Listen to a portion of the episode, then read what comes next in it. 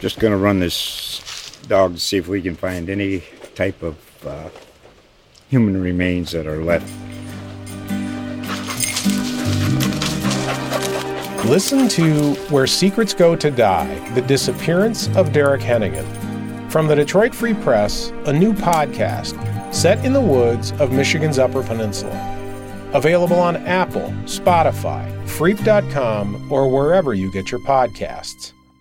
It's Twin Bills, the Red Sox podcast from the sports department of the Providence Journal, featuring Red Sox beat writer Bill Koch, along with sports editor Bill Corey. Now, Twin Bills.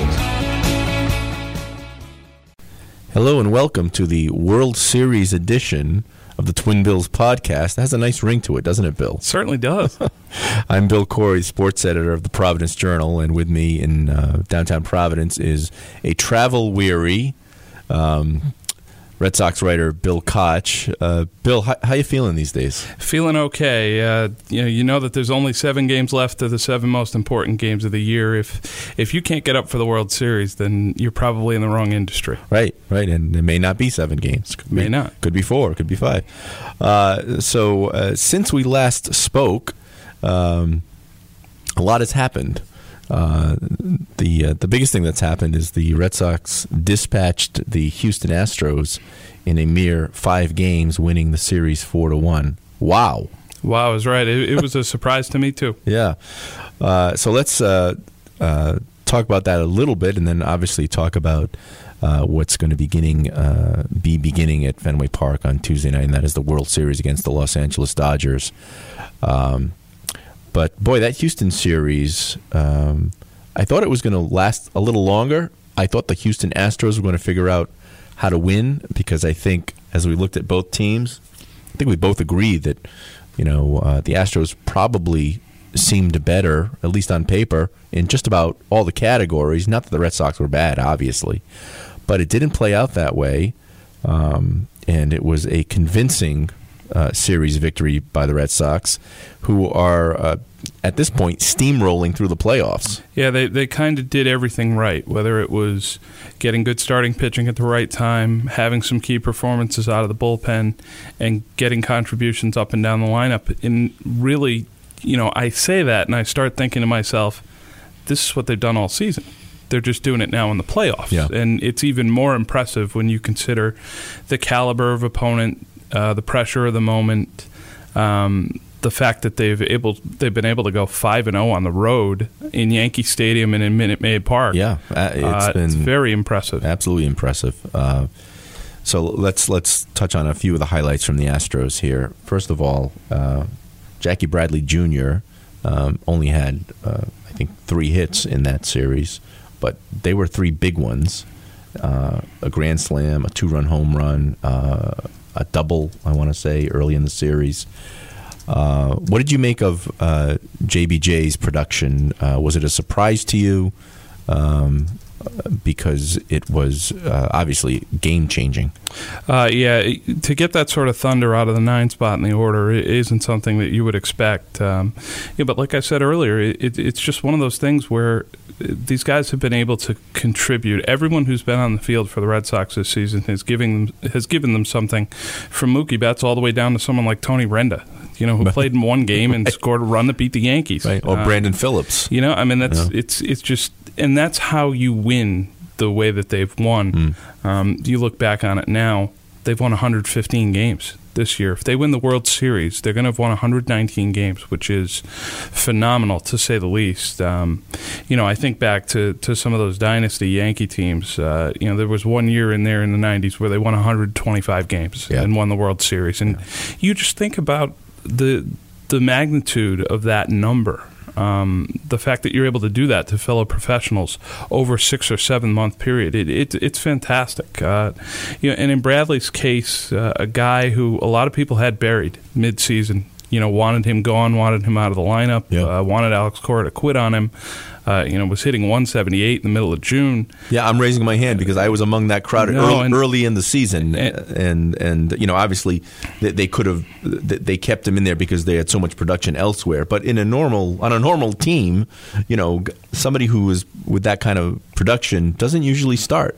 No, and and it made, you know it made total sense at the time. Now, you know, realistically, I didn't think that they had great alternatives. I, I did Yeah. not want JD Martinez playing right field every night.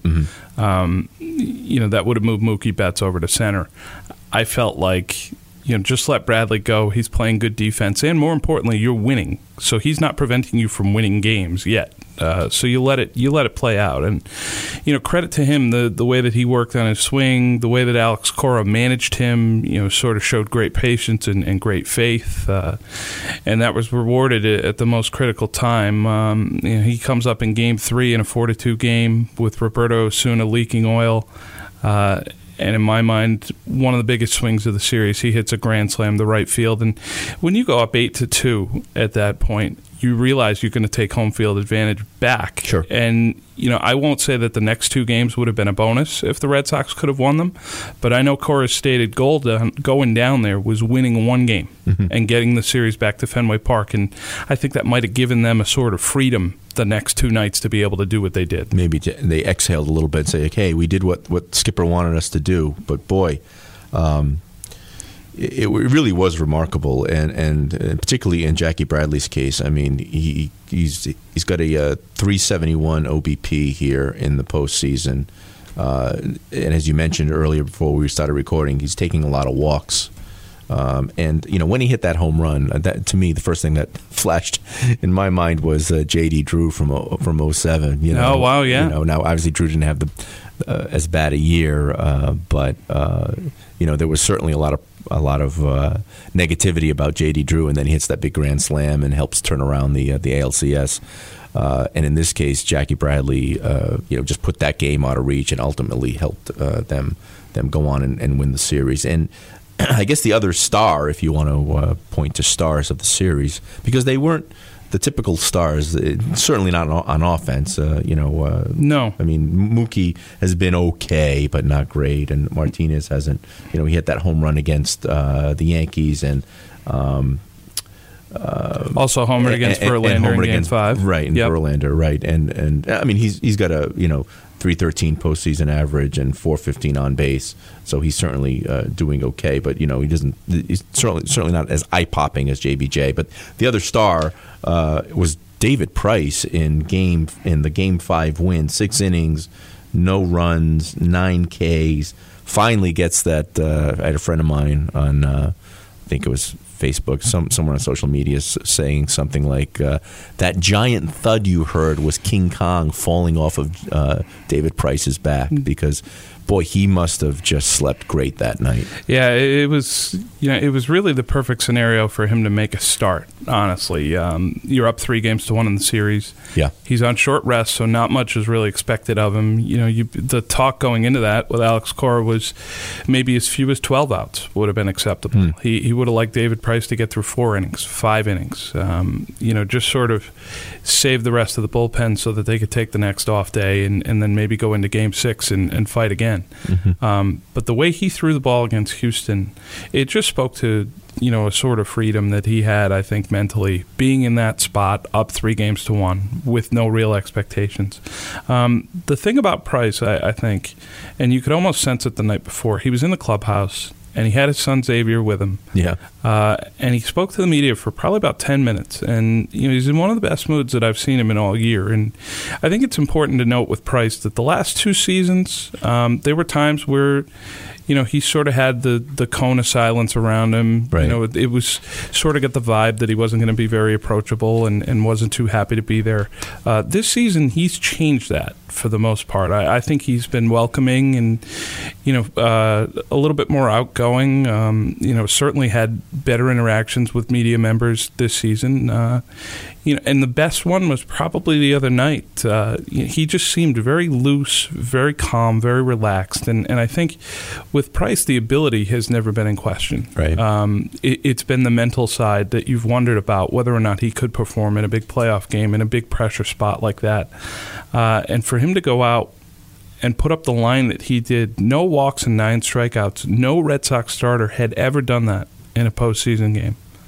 Had never struck out as many as nine guys and walked none Wow. in a postseason start. Um, and the stuff itself was fantastic. You're talking about running up a fastball to 96 miles an hour.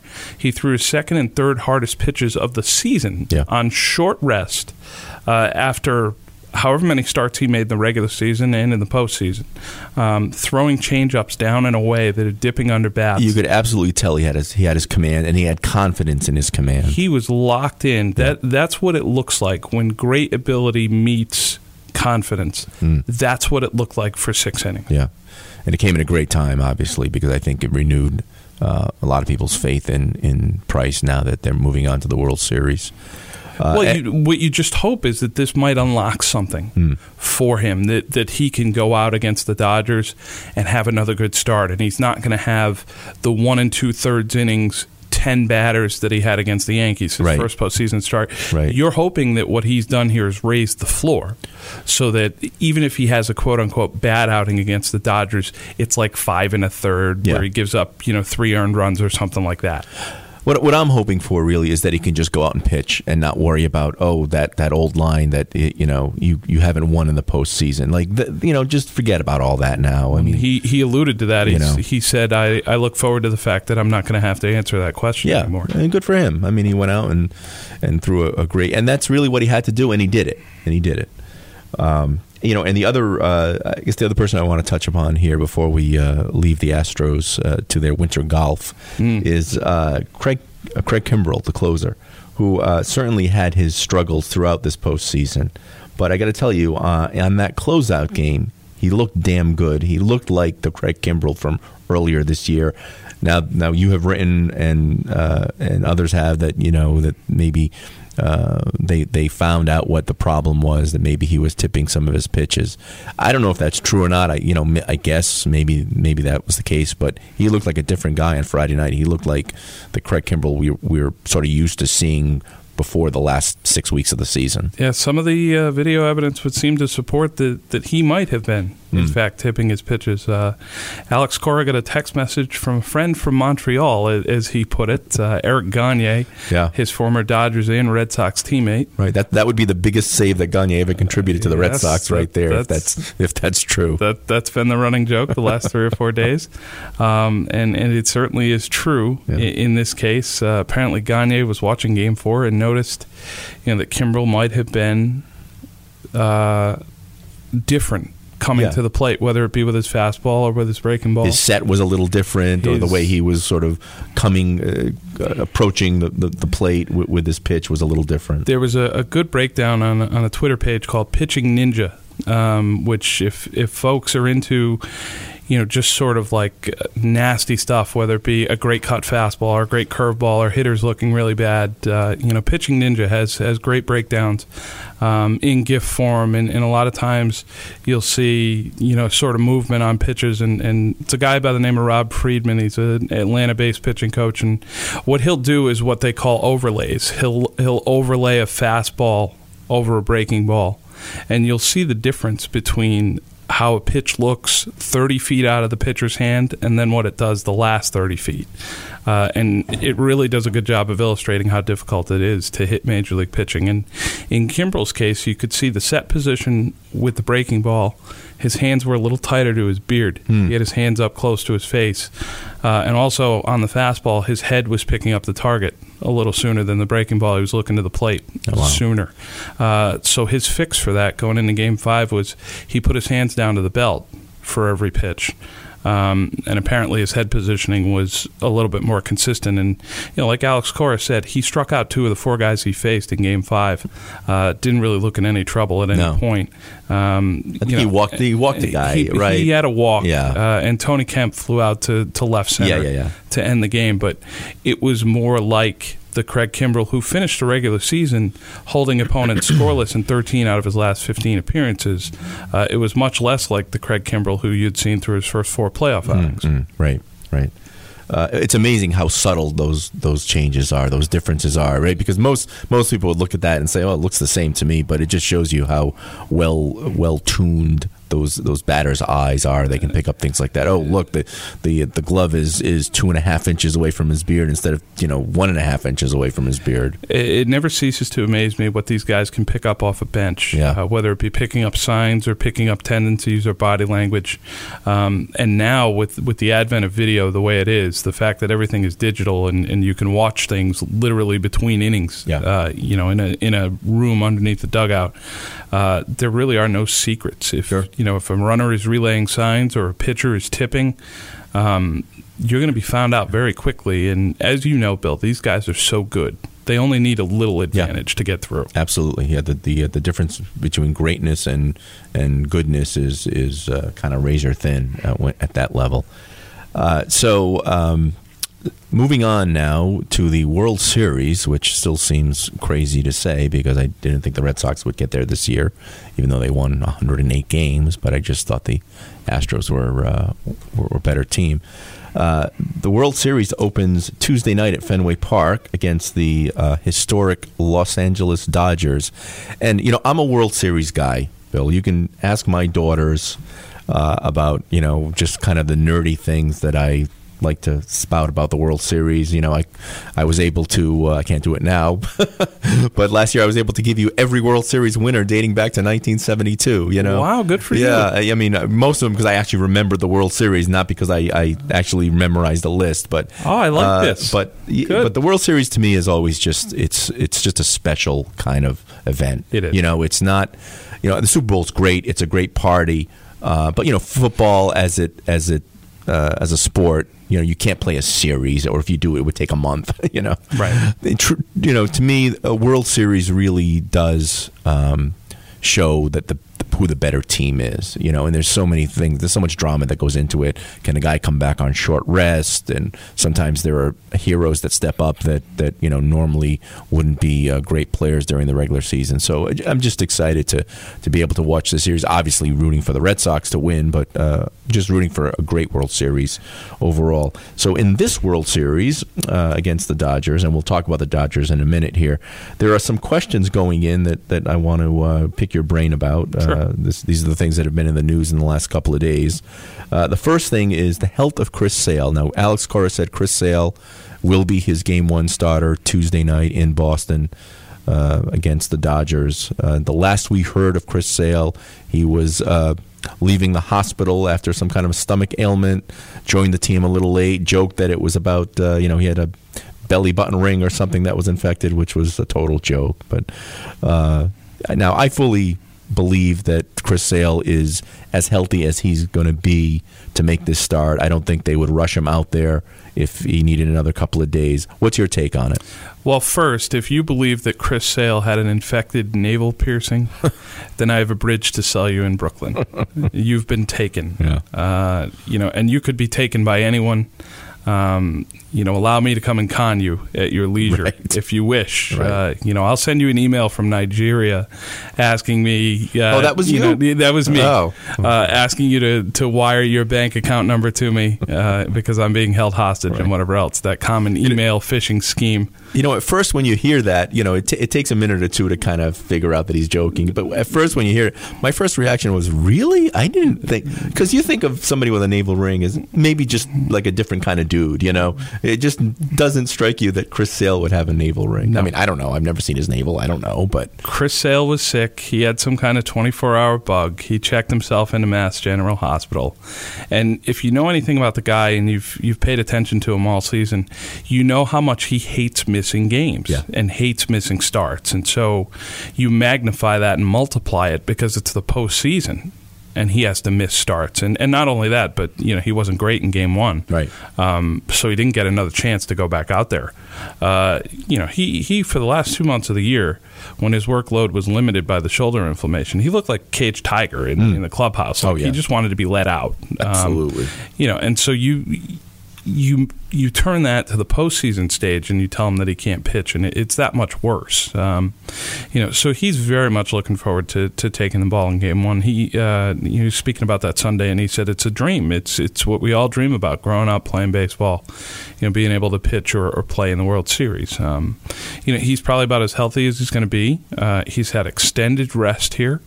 Um, he's had a chance to throw a couple bullpens, so you know if, if there are anything any you know lingering mechanical issues that he might have, uh, particularly from the Yankee series where he couldn't find his slider uh, in his start, he might uh, have been able to to iron those out a little bit. Um, you know, and I expect the full Chris Sale experience, um, you know, in game one. Maybe not the guy who's throwing 98, 99 miles an hour in the middle of the season, but certainly a guy who can go out there and get some people out. I do too, and again, I, you know, if they needed, if he needed another day or two, you know, I, I would say, well, why not just give it to him? And, you know, if he pitches Game Three, he could he could pitch Game Seven if you need him to. So I, I don't see the Red Sox rushing him out to the mound if, if they don't No. if they weren't confident. No, no, no. Uh, uh, the other question uh, that uh, I want to ask you about is who's going to pitch Game Two? Yeah, uh, Alex Cora didn't commit to that uh, in his Sunday remarks. I, I wonder if he'll be a little bit more expansive here today on Monday after we tape this. Um, you know, the interesting thing about that is you got to start looking at the weather a little bit, and, Yeah. and you wonder if you want David Price to go out there and pitch in the cold. Uh, you know, as as we, you know, as he said earlier in the year, he, he does have some circulatory problems where his hands and feet are, are susceptible to being, you know, a little cold Right. in in uh, in the tough weather here in New England, and you, know, you wonder if you'd rather have Nathan Eovaldi start game two. Uh, he's pretty much on full rest. Uh, you know, his relief stint aside, he, he's had enough time off from his last start in game three against Houston. Um, whether or not you might want to have him start game two and have Price start game three in warm, sunny Los Angeles, where it's going to be 80 degrees every day the Red Sox are there. Right, and in Boston for the next two nights, we're looking at temperatures probably in the 40s or even maybe in the 30s, uh, high 30s. You know, so yeah, yeah, that that's sort of my take on it too. You know, um, why not uh, push Price back to uh, a game out in uh, Los Angeles when you're not going to have to, presumably, not really going to have to deal with bad weather. Um, he's somebody who has obviously um, shown that he that he has a problem or could have a problem in, in cold weather. Uh, and I think that's probably why Alex Cora hasn't definitively come out and said, "Here's here's who's going to you know who's going to pitch." Um, you know, he's probably weighing the same things. Um, you know, it might have to do with how they do in game one. You know, if they win the game, does that does he feel a little bit better about going with one guy over another versus if they lose the game? Uh, so we'll see. Um, he doesn't have to really have to commit until after game one, or when when do you have to name the next day starter? Realistically, it's after game one at Yeah. some point. Uh, you know, the other thing is Cora could be expecting a long grinding series, and maybe he wants Eovaldi in game seven. Yeah, Maybe maybe he's looking that far Yeah. ahead. Uh, You know, the the thing about managers and, and baseball staffs is you get into this these series and you think about what Cora had to say on Sunday.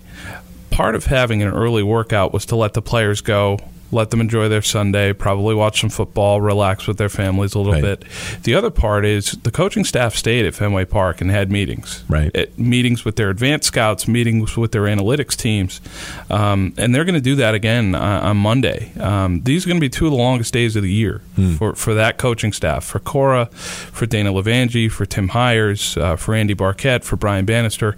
Those guys are going to be locked in a room with Dave Dombrowski and, and the analytics team, uh, going over who they want on the 25 man roster, what lineups they should play, uh, how they should use the pitching staff. They'll be breaking down the Dodgers and you know the guys that they sort of want to target and the guys that they sort of want to stay away from in their lineup, and you know the pitchers who they think that they can get to in certain matchups. So, you know, just the amount of preparation that goes into something like this. Um, it's not as simple as Cora just saying, "Well, this guy's going to start game two and this guy's going to start game three because it's their turn." Right. Uh, it's a lot more thinking that goes into it, and the weather is certainly something that they're going to discuss. They leave no stone unturned. Uh, you know, you mentioned Nathan Eovaldi, and we, we probably shouldn't uh, uh, just ignore how well he's done here. Uh, you know, we were talking about some of the stars in Houston. Boy, he's been a fantastic postseason pitcher for them, giving them a, a uh, another weapon both as a starter and as a reliever. Um, I don't, you know, I mean, I remember when, when they got him, I was thinking, you know, he'll be sort of a good fourth man, and maybe he'll be in the bullpen in the postseason. Who knows? But man, he's he's on the front lines, isn't he? Yeah, I think that's what everyone saw for him, and I, I just wonder if the Red Sox have, you know, maybe given him a certain approach or, you know, maybe sort of allowed him to attack hitters in a, in a different way than he was in Tampa. I'm, Mm. I'm not certain of that. And, you know, he wouldn't say that because he, he, he wouldn't want to disrespect the coaching staff in, Yeah. in Tampa in any way. Um, you know, but the way he threw the ball in game three, certainly, and Steve Pearce's contribution in game three, Yeah. uh, that was a great night for Dave Dombrowski. Uh, yeah. Because he made additions at the trade deadline that maybe weren't necessarily the most popular additions. Uh, you No, know, they weren't. The, they weren't the. I think we used the word "stop the presses." They weren't the "stop the presses" editions for Pe- sure. People wanted Zach Britton. People wanted Ryan Pressly. They wanted a bullpen arm. Uh, Mm-hmm. and what Dombrowski got was a right-handed starting pitcher who theoretically could shift to the bullpen for the playoffs, uh, and a, a first baseman who can hit left-handed pitching. And, and Mm-hmm. they identify that as a, a weakness. Um, the fact that Pearce has been so good with Mitch Moreland battling this hamstring injury has just been a bonus. And you know, I just look at those two guys coming in, in particular in Game Three uh, against Houston, and when you make these trades at the deadline, you hope, you envision best case scenario that these guys can do something like Yeah. that in October. And boy, did they come through there! Absolutely, uh, you're right. It was a, it was a good night and a good postseason so far, really, for Dave Dombrowski. Um, and I think uh, you know Alex Bregman's little trolling did, probably didn't hurt either. Although Eovaldi was was took the high road. You know, I didn't see it. I didn't. You know, I, you know, I really didn't pay attention to it. But you know. I still don't understand why professional athletes do that because, you know, I get that, you know, hey, these, these are young guys and sometimes they're having fun and stuff, but, you know, why give the opponent, you know, more incentive to, to want to beat you? Well, here, here's what I wonder about. Okay, the Red Sox are, are generally, you know, sort of placid group of guys. Yeah. There- there's not really anyone out there on Front Street sort of, you know, making a big deal of themselves in the media or, or saying anything controversial. But they won 108 games this year.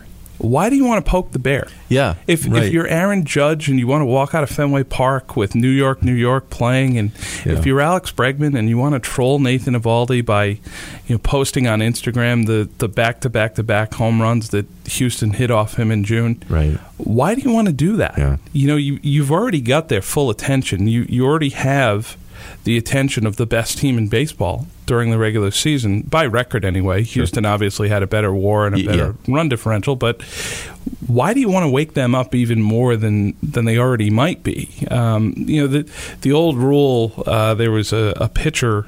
Um, you know, way back in the 20s and the 30s, and, and his name escapes me at this point, but he had a rule about facing Lou Gehrig and Babe Ruth. And he would brush back Babe Ruth. Hmm. Had no problems doing that because he felt like Babe Ruth was just out there anyway. Yeah. But his rule on Lou Gehrig was do not do it because he's one of the nicest guys in the league, and you probably don't want to wake him up because if you do, he's going to be impossible to get out. Right, right. You know, you don't want him not only locked in but angry Yeah. at the same time. And I just I look at the Red Sox now, and I'm thinking, you know, this kind of nice, placid, polite group of guys. Yeah. But they won 108 games. You don't do that by accident. So Right. why do you want to poke them? Yeah. It makes no sense whatsoever. Yeah, no, it, it it it just struck me as one of these things that I'm sure if Alex Bregman could go back in time and, and do something differently, he probably would. But um, y- you know, you're in the ALCS. You're in you're on the biggest stage at that point. You know, you've got their full attention. They've got your full attention. Go out and play baseball. You know.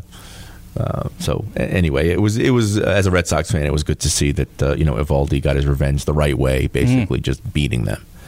Uh, so the other question that I want to talk to you about before the World Series starts, and this really won't take effect until the series shifts to sunny Los Angeles, is uh, the whole um no DH in the National League and what that uh, does to the Red Sox lineup. And there has been some talk and some and some stories written about the possibility of shifting Mookie Betts to second base so you can keep his bat, JBJ's bat, JD Martinez's bat, who obviously would be then playing in the outfield, and Benintendi's bat, all in the lineup. Uh, so, what's your take on it? Well, this is the blessing and the curse of having a good DH. Uh, you have JD Martinez. You obviously want his bat in the order. I think back to 2004 when you had David Ortiz, who was pretty much your primary designated hitter. Mm-hmm. Uh, you had him play first base in St. Louis. You put Kevin Millar on the bench.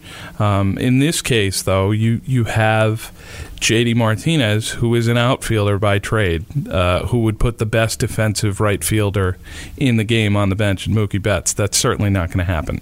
So you wonder how you can fit Betts into the lineup. And, Right. and the natural spot to put him at would be at second base. He was drafted as an infielder, uh, played in the infield, you know, in his minor league career, uh, all the way up through Pawtucket, actually, before he converted to the outfield. Um, is a guy who takes ground balls at second base pretty much every day in, in batting practice. Uh, now, he says it's to keep his hands quick. And if you think back to game four, the play he made at the start of the eighth inning on the Tony Kemp single down the line in right field, picked up the ball, turned, and without really looking at second base, made a real quick transfer and throw and gunned down Tony Kemp, who's a very fast runner. And, threw a perfect strike to second Perfect base. I mean, it had to be right where it was for them to get Kemp out. And that's the type of play that if you have a runner at first and there's a ground ball hit to the second baseman's left, what does he do?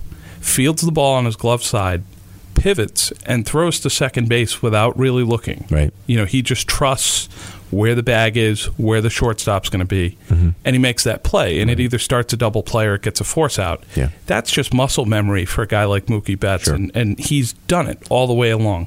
What you wonder is how he handles the plays around the bag Right. How he's going to turn double plays, um, you know, how that's going to affect their bunt coverages because he hasn't done that in a long time. You get into the National League Park, it stands to reason that the pitcher will be sacrificing, um, you know, or the guys at the bottom of the order will be bunting or trying to put runners in motion. Uh, so, can you get him up to speed on the bunt coverages uh, when the Dodgers hit and run, uh, when you're turning double plays, and you know it's a ground ball to the left side of the infield, and he's the guy who actually has to catch and make the throw and avoid the runner coming in, um, because that could expose him to, to injury potentially. Right. Uh, it's a small chance, but it is a chance, and and he's your leadoff guy and one of your best offensive players. Um, so all those things are, are going to come into consideration for Alex Cora. Um, you know, the the realistic thing that they would do if this was a regular season game was they would play Martinez, they would move Betts to center field, and they would give either Bradley or Benintendi a night off. Right. Um, that's not really an option in the World Series. So, more and more I think about it, uh, they really could do this. I, I really think that they might end up doing this. Yeah, and, and I think that they will, and, and I hope that they do, and, I, and I'd be in favor of, of it for uh, a couple of reasons. Number one, you know, Jackie Bradley has been your one of your hottest your hottest hitters, um, and I, I would do what I could to keep his bat and his legs in in, in the lineup. Well, and his glove. and I it, mean, oh, well, obviously, and his, and his glove, obviously, You know, you that goes without that. saying, sure. Um, and uh, secondly, you you know Mookie Betts is such a unique player. You know, it's not like you're asking somebody who really is unfamiliar with the position to to give it a shot. I mean, this is somebody, as you said, who has played second base right up through his minor league career through through Pawtucket. It, so it's not something that is so foreign to him. And and I would say, it, you know, try it, and if it looks like he's you know has a, has trouble turning the double play or then then you know okay then then you bench Bradley or you bench Benintendi whatever you bench somebody you put Mookie back out in the outfield and you use uh, you know Brock Holt or Ian Kinsler at second or whatever but um, you know I, I think that you know what Alex Cora does is he puts um, not only does he, put the team in, in a position to win, but he's able to identify the strengths of players and play to those strengths. And if you have a unique player like Mookie Betts, who has many strengths, and one of his strengths is versatility, I think Alex Cora could take advantage of that uh, in in the National League ballpark. Um, you know, who knows? Uh, you know, maybe they're up two games to, to nothing when they go out there, and maybe Cora feels, well, you know, uh, we're we're we're winning two games to nothing, and and you know, I'd rather keep a better defend uh, um a better defensive uh, alignment. But um, uh, I, I would not be surprised to see Mookie starting at, at second base in, uh, in Los Angeles in Game Three. The the one thing that Cora did say uh, and and was unequivocal about is that JD, JD Martinez is going to play. Sure, He's- absolutely. He's going to play Oh, all yeah. three games in Los Angeles, uh, and he will be in the lineup Yeah. at somebody else's expense. Um, you know, and if you do this and, and you start the game this way, we spoke about this before we came on the podcast. You get into the late innings. Let's say you have the lead, Mm-hmm. or you start, you know, changing pitchers, and that spot in the lineup comes up. You have a natural defensive replacement uh, and and moves to make in terms of shifting Mookie Betts back to right field, bringing in Ian Kinsler at second base, and having someone hit in the pitcher spot. Yeah. You you've got a natural double switch option Right. that that that creates. Um, you don't like losing Martinez's bat in the order. Uh, you'd only like to do that if you have the lead. If you have the lead and it's late, and, and, And you it's don't- you're not going to be sacrificing too many at bats. And the other thing you wonder about is is do you want to make it a true double switch? Like let's say, you know, let's say Martinez hits in the seventh for the fourth time, and the inning ends two batters after his spot. Theoretically, if you're up, let's say four to one in the game, the true double switch at that point would be you bring in a pitcher. Let's Right. say it's Matt Barnes in the eighth inning, and he goes into the third spot in the order, which would be Martinez's spot. You bring in Kinsler into the pitcher's spot in the order, which would be nine, because theoretically he could hit in the ninth inning. Right. Cora could choose to say, we're going to maintain some lineup continuity here. We don't necessarily want, if the bullpen melts down for some reason, or if we have a huge rally in the ninth inning or whatever. Right. You don't want Craig Kimbrel up there in the three spot. Well, right? we don't want the pitcher in the middle of the order, Right, so right. maybe we're just going to keep him in the nine hole. Yeah. that's another thing that they're going to have to consider, of course. But Yeah. if they do this, you're going to have natural defensive replacements. It's going to be moves that Cora can make without really having to think. Yeah. Um, you know, even if it's a very tight, intense game, he'll just be able to sort of pull the switch and say, "All right, Kinsler go to second base, Betts go to right field, JD stay in here." Mm-hmm. That's very easy. You know, that's something that you can talk about before the game. It's not exactly revolutionary, Right. um, you know, but it, it certainly is a, a, a very interesting topic, and you know, it is a, a bit of a risk to take, but. Uh, more days go by, the the more I'm able to convince myself that they probably should. Right, right. Well, we'll see. We'll see in a few more days. Uh, so uh, we, we would be remiss here if we don't uh, touch upon the opponent that the the Red Sox are going to be playing in the World Series, and that is uh, the Los Angeles Dodgers. Um, historic franchise, obviously had its roots in Brooklyn, moved out to L.A. in the late fifties. Um, so, unlike a lot of National League teams, the Dodgers are, you know, legit. I mean, they've got a really good lineup. They, the the, uh, the odds makers in Vegas give the Red Sox the uh, the favorite, but not by much. They're, they're slight favorites. Sure. And if you look at the the uh, the Dodgers lineup, you know, it's not your typical slap hit speed kind of uh, you know small ball that you think of when you think of some National League teams. You you know you've got seven hitters on that uh, on that uh, team who have at least twenty home runs. Um, you know you've got Cody Bellinger and you've got Joc Pederson and you've got Puig uh, and you've got Max Muncy who came over. Uh, so you you got a real you know power threat of a lineup. And then obviously, when you look at the pitching staff, you have a couple of studs there. You've got Clayton Kershaw, and then you've got Walker Buehler, and they have a closer with 38 saves and Kenley Jansen. So, um, you know, the Red Sox have uh, have typically done pretty well for themselves once they got to the World Series uh, as of late. Uh, you know, they, they swept the, uh, I want to say that the 04 and 07 World Series. Correct. And in 13. Four games was- to two over Right, it was St. four Louis. games to two, so it really wasn't threatened. But, uh, you know, I. Um, I I think this is a seven-game series. Uh, You know, may, maybe six, but I think the Dodgers are are, are a uh, worthy foe. Yeah, the Dodgers are more like an American League team than, than what they faced recently. Uh, you know, I went back to, to 20, you know, 2004, 2007, and 2013 and just looked at the lineups that, that the Cardinals and the Rockies were Right. rolling out. Uh, in particular, the Rockies in game one of the 2007 World Series, Ryan Spilborghs was the DH. Who? Yeah, a, a career sort of fourth outfielder, Yeah. pinch hitter type. Right. Uh, a designated hitter batting ninth in, in the American League park Yeah. um, against David Ortiz. So you you you automatically are Yeah. starting off at a you huge lose that one. disadvantage. You lose. ten out of ten times. right? Um, you know, if if the Dodgers in Game One elect to have, say, Yasiel Puig as the DH, Yeah. and they put Joc Pederson in the outfield, or they have Matt Kemp as the DH uh, because Chris Sale's a left-handed pitcher, right.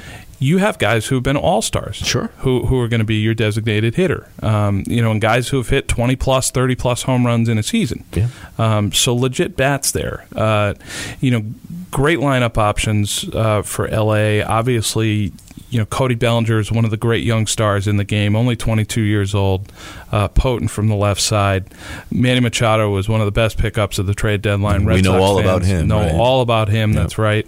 Um, you know Max Muncy has been a revelation this year. A guy who was with Oakland, Yep. sort of nondescript career to this point, hits 35 home runs this season. Um, you know it's it's a deep lineup. It's an experienced team. They were in the World Series last year. They took Right. the Astros all the way to Game Seven. Uh, they've won the NL West six years in a row. Um, you know, and they have a great manager in Dave Roberts, someone who is very similar to Alex Cora in terms of demeanor, his positivity, um, the way he's been able to manipulate his roster throughout the year. Uh, you know, Dave Roberts obviously will be very comfortable in Boston. Uh, as Alex Cora said on Sunday, he's a hero in this city uh, and should be for what he did in 2004 in the American League Championship Series against the Yankees. Sure. Greatest steal in the Red Sox history. Yeah, right? as I wrote today, arguably the, the most famous stolen base in Red Sox history. Um, Fortunately, they didn't have video review back then. well, no, he was safe. he was safe. You could. Uh, it was it was close. He probably was safe. Thankfully, they made the right call on the but- field. The field, yeah. Um, you know, but obviously a guy who ha- has done a great job there. Uh, you know, in, in his spot as the manager, and you know, a, a formidable team, uh, like you said, a, a worthy opponent. Um, you know, and a team that you know n- wouldn't surprise anybody if they were to, able to go out and win the World Series. right, right. Not at all. Uh, so it should be a great World Series, a historic one, um, and it starts Tuesday night, a two-three-two format. So we have Tuesday and Wednesday in Boston. Thursday is the uh, the travel day. Friday, Saturday, Sunday in uh, sunny LA. Obviously Sunday if necessary, and then uh, if needed, uh, Monday's the day off. They come back Tuesday and Wednesday of next week. Game seven is on Halloween, Bill. So, Yeah. Wonder wonder what the temperatures will be like in uh, in uh, you know lovely Fenway Park on uh, October 31st. Well, but hey, that's that's that's why they call it the Fall Classic, right? Well, let's hope that we don't have to find out, you know. But you, you think back to when the Red Sox were still trying to reverse the curse. If they were playing a Game Seven on Halloween, could you imagine the the headlines Oh, and the man. sort of Right. you know ghost references that would have been made then? Um, we'd be looking at hundred years right now. this this would be the hundred year anniversary Wow, of that's the right, 1918 to from 1918 to 2018 now. Right. If if Yeah. they were to play a game seven on Halloween, I mean that pretty much would have been Armageddon. Right. uh, if the Red Sox hadn't won a World Series by this point. and actually, you know, Los Angeles brings a pretty long drought into this. Thirty years, Yeah. since they've won the World Series. Yeah. And you think about the Dodgers, and you associate the great tradition with them, and, and obviously great history with them. But it's been a long time yeah, for them. yeah, 1988. That was the Orel Hershiser year, the Kirk Gibson year. Yeah. uh, and obviously, you know, great uh, uh, history with that franchise as well. So yeah, they've been waiting, and, and as you said, they've won. Did you say six NL West Six in a titles row, in a row? So they've they've been at the door here. They've been right uh, right there knocking. So you know, who knows if this is the year they finally get let in? I, I hope not. I, my feeling is the Red Sox figure out how to win this in a in a long series, but uh, we will be there watching, uh, reading, and. Um, Bill, next time we do this, the Red Sox will either be fighting for their lives, or will have been swept, or will have uh, won their, uh, I guess, fourth World Series in this uh, in this century. Yes. So I like their chances because they tend to do pretty well in the first 18 years of any century. Very good. Very good reference. anyway, with that, we will close out this uh, World Series edition of the Twin Bills podcast. Until next time, this is Bill Corey, and with me, Bill Koch. Thanks, Bill. Thanks, Bill.